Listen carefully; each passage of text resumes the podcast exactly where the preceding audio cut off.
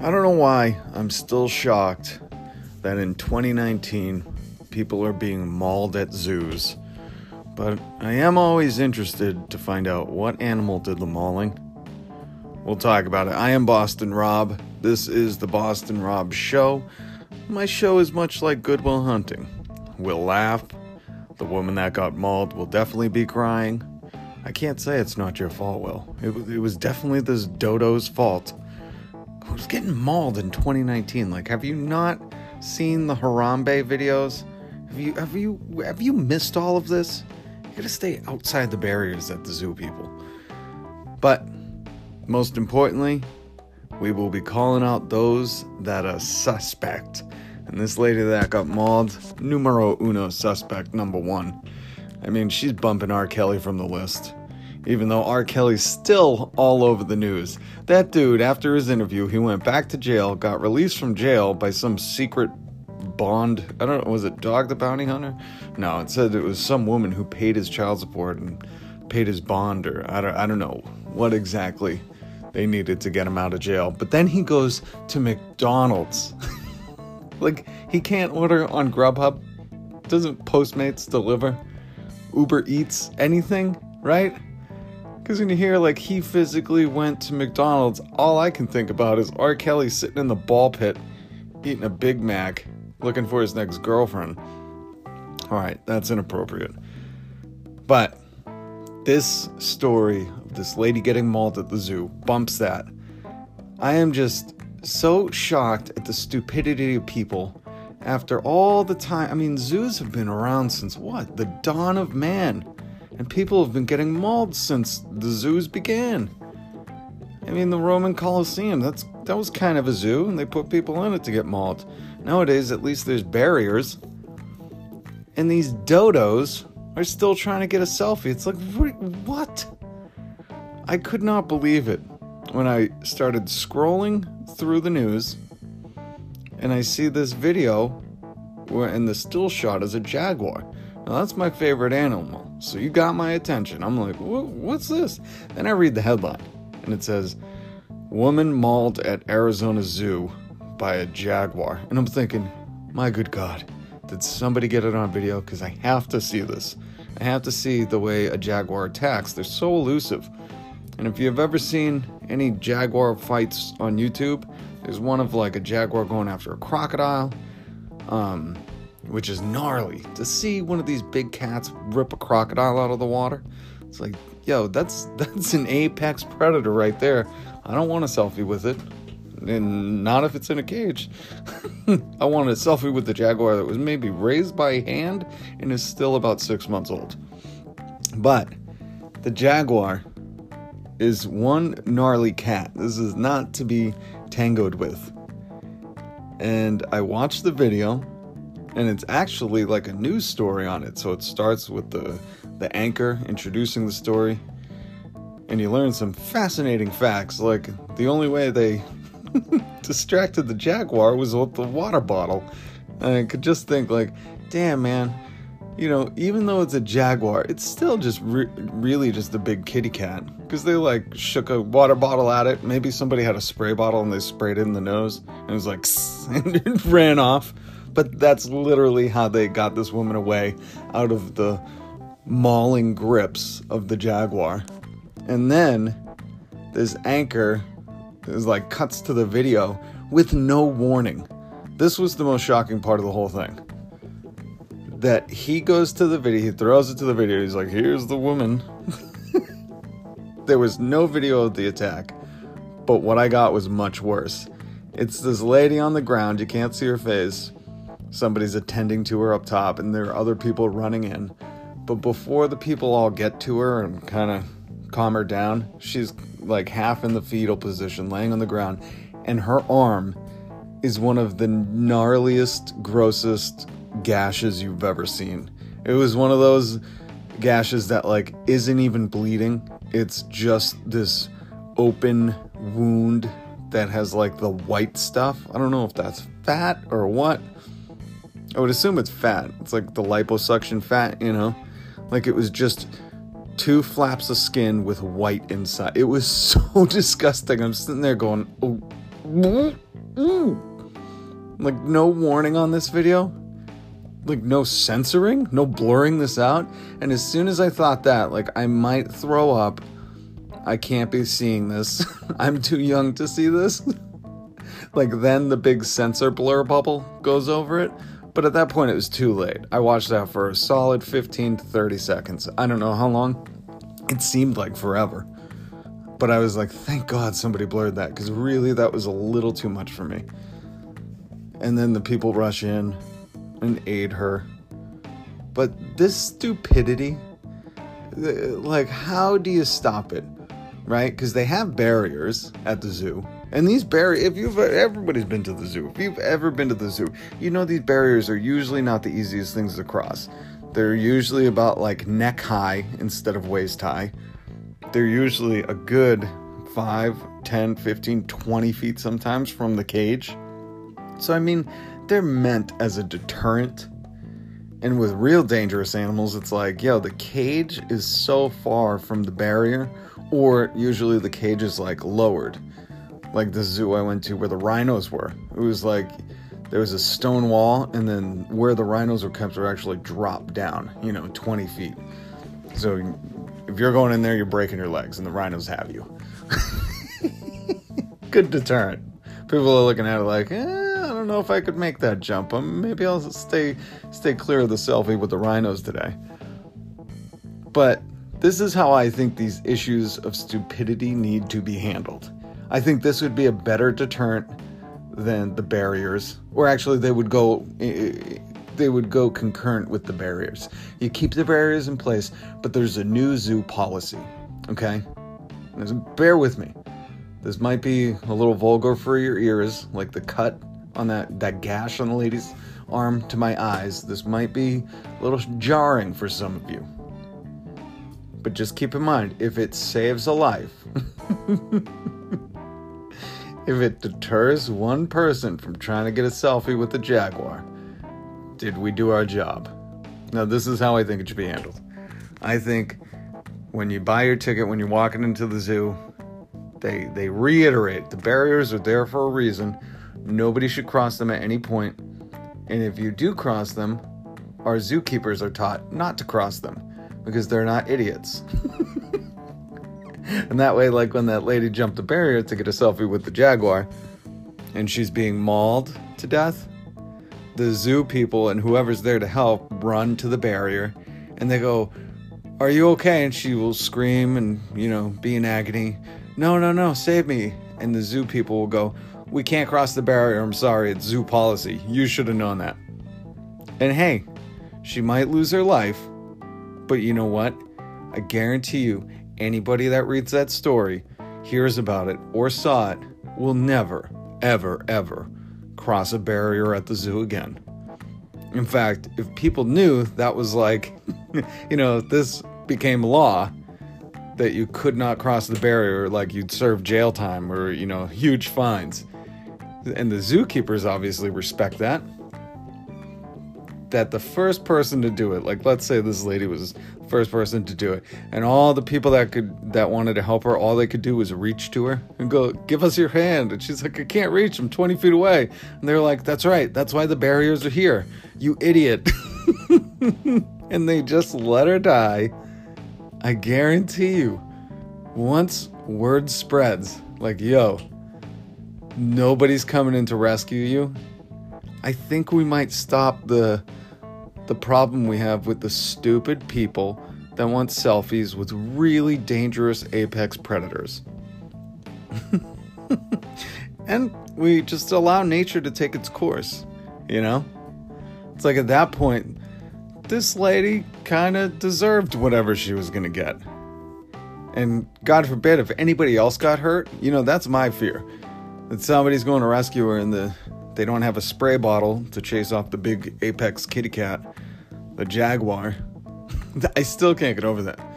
That was said in the news story. They were like, they distracted the jaguar with a water bottle. And I'm thinking, like, wow, who was the guy that was like, here, kitty, kitty, chicka, chicka, chicka. I really wish things were my way, you know? And they stood at the gates and they were like, hey, we're on the safe side of the barrier. You know the rules. If you can reach us, we'll help you. If not, everybody avert your eyes. It's gonna get nasty.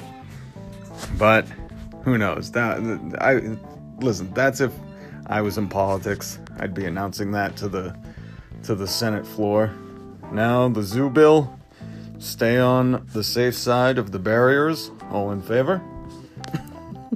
I just I think it's a better deterrent because the barriers aren't doing their job at this point. You know, somehow I uh, like I've never witnessed it, but wouldn't like if you saw somebody jump the barrier, wouldn't you be like, idiot? That's a jaguar. Like you don't stand a chance.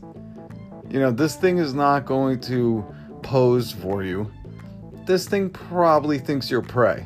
And if you know anything about big cats, we went to a zoo in New Jersey, and my son was real little at the time. I have it on video too. And he sat against the fence where the tigers were. Was the tigers? No, no, no. It was the female lions. There was one female lion. And I watched this thing creep up totally in pounce mode behind him because he had his back turned. Now, cats, just like the tiger, the tiger has on the back of its ears these white spots that mimic eyes. So, you know, whatever is in the woods, anything, I mean, it's an apex predator, but it has the look of like a face behind it as a deterrent for, I don't know, other tigers that might F with it. But it's pretty well known. Like, if you turn your back on a big cat, it's gonna seize the opportunity. That's nature. So this big cat like creeped up behind my son, and as soon as I caught it, and you see this on the video too that I have, I rushed up to where he was so it saw me face to face. It was one of the most terrifying things I had to do, but as a parent, it's like instinct kind of kicks over or kicks in, you know? And in the video, I like rushed up to it and it kind of started to come at him and backed away. And it was so terrifying for me, even knowing there was a fence you know, 10 feet and then the cage. But these big cats, man, they are nothing to mess with. And was it worth the selfie? I mean, now she's got a scar and a story, so who knows? Did everybody spring forward? Did you? I have an idea about this pushing the clocks ahead, and it involves like when we do it. I really want to tell you what my idea is because I think it's stupid we do it in the middle of the night. You know, you just wake up and your body's kind of adjusted. That's no fun. I want to tell you what my idea is for springing forward, setting the clocks ahead an hour, the daylight savings, and I will tell you about it next.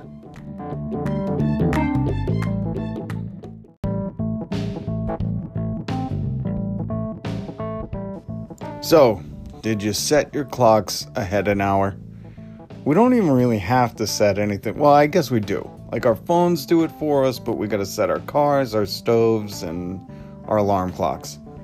This I I got to say this is probably the only time a smart home or like the the technology that can connect everything the interwoven house alarm clock car you know like everything that speaks to each other your locks you know tell or can sense when you lay in your bed, or I don't know what the technology. That's where it's going. Just so you know, like there's gonna be we're gonna get a smart bed at some point where it's like you lay down and the front door locks. And then when things go haywire or the internet goes out, it's gonna be like the purge, a free for all. like you won't be able to lock your house, your lights will go out. It's gonna be nuts. But this is one of the times where I'm kind of like, all right, you could sell me on a smart home. If it changes my alarm clocks, my stove, my VCR. Yes, I still have VCR, and my car. If it does all that for me, uh, I'm, I might be willing to hear the pitch. You know, that's all I'm saying. I'm not saying I would do it, but I'd be willing to hear what the pitch is on this integrated technology of the smart smart home. Um, but I mean, other than that, your phones do it, and the fact that it happens at you know Saturday night at 2 a.m. or whatever into Sunday morning. That's so boring. I mean, for all my people that work the 9 to 5s, how rad would it be if Friday afternoon at 4 o'clock we did daylight savings? Instead on the weekend, Friday at 4, everybody, everybody, one time a year. I guess when we set it back, this would suck. But hear me out on the springing forward. Once a year, Friday at 4, in, in the middle of March, it turns to 5 o'clock. You get out of work, bail early, everybody scores an hour. Wouldn't that be rad? I mean, that's something that I think America should do. I want to hear Bernie Sanders' take on that. I know there's probably some companies lobbying politicians to have this done at like Monday at noon. They're like, we need to gain one hour of productivity. It will earn us an extra $1 billion. And in a few years, with the right person in the White House that can take that money, you'll have a day where Monday at noon, you, nobody's going to lunch. They're going, uh, uh, uh, daylight savings, it's one o'clock, go back to work. I mean, I'm I'm a stay-at-home dad, so I'd like to see it happen on like a Monday night at 7 p.m. So that way, all of a sudden it's 8 p.m. No questions asked. I tell the kids, no, look at the clock, 8 p.m. Go to bed, get upstairs. I just think it's boring, and I don't know anybody who can adjust to this. There's always that person that's like, oh my god, it's killing me. This hour I lost. And you're like, really? What are you doing Sunday morning that like that hour you you couldn't adjust to? and I mean, I got up at 6:30 with the kids. It was really 7:30 because we pushed the clocks ahead forward. But I, I didn't bother me. I'm tired all the time. that hour ain't, ain't gonna kill me. Um, you know, I read this story too. I was going through, I forget what. It was a weird news day. I was so fascinated by the Gayle King R. Kelly interview that, like, the rest of the news, I was kind of like, eh, this is this is boring. I need somebody screaming to get me excited about the news again. That R. Kelly thing, and it's not going away. Oh no. But scrolling through, and I see like a Maybe that's what it was. I was on social media and I seen a meme talking about how the French donate all their food from the grocery store before it expired. Now, here's some advice for you that I started doing a while ago because I got burnt posting something that turned out like one of the facts was wrong. And I felt like a fool. And I didn't take it down, but I didn't comment on it. I just quietly learned a lesson. yes, I let the the fake fact linger for a little bit. But I was like, you know what? I'm never reposting something unless I check it out. So that's must must have been why I learned about this. Because this is a 2-year-old news story. We're now 3 years old. This is from 2016 and it's true. There's a French law that forces any grocery store that's I forget what the square footage is, over 4,000 square feet. So a pretty big store. It's not going to affect the mom and pops. But it forces them to donate their food that's nearing expiration. And there's not just fines, but potential jail time that could be served. Now, some of you maybe hear this and go, oh, you, you shouldn't have a law to do that. But when you start to look at how much food is wasted, and I was shocked at this number, but they say about 40% of produced food in America goes to waste. 40%. That's almost half the food that's produced. And I mean, we've all seen the expiration counter, expiration shelf at the store. But if you've never seen like the dumpsters out back, that's the saddest thing. Now, I watch some YouTubers that do dumpster diving, and they filmed it where it's like dumpsters full of food. And it's just heartbreaking. I mean, it really is. It, it's it's so sad that in a country like ours that is so advanced, we haven't figured out some way to like reuse that food. You know, and the worst part is like a lot of the disregarded food or the a lot of the food that they have to toss in the dumpster it's destroyed in a way like I guess a while ago they used to just destroy the food. Now they actually like will pour bleach on it and like ruin the food where it's not even smell, you know, rotten. It's just like totally destroyed because they need to protect people from food poisoning. I guess, you know, dumpster divers will go, you know, if you're hungry enough. It's not going to stop you. Food being in the dumpster, if you're starving, you're going to eat it. And if that's been sitting there for a little too long, sitting in the sun, a hot dumpster, could give you food poisoning. And these stores obviously don't want a lawsuit, whatever, don't want to hurt people. But when I tell you the numbers about how many people are going hungry, it's like, we got to figure something better than this. And there were laws too that were protecting, or not protecting, but that were stopping food in France from going to landfills, which I thought was great because it's like, we shouldn't be, you know, there's got to be a way to figure out just the humanity of it. Because in America, one in six kids struggle with hunger. 16 million children a year and they say 48, almost 49 million people, adults, older older people, teens struggle with hunger a year. Now, for perspective, we only have 325, 26 million people in America, so that's a sixth of our community. I mean, somebody in your neighborhood, one of the kids that goes to school with your children, it could be yours. I know my family's been through that. And it doesn't mean that you're like distended belly, looking malnourished, but it's like rough times and you don't have any food in the house. And that affects kids, affects them going to school. I mean, it's just a horrible thing. And when you think about how far we are, we are a first world country.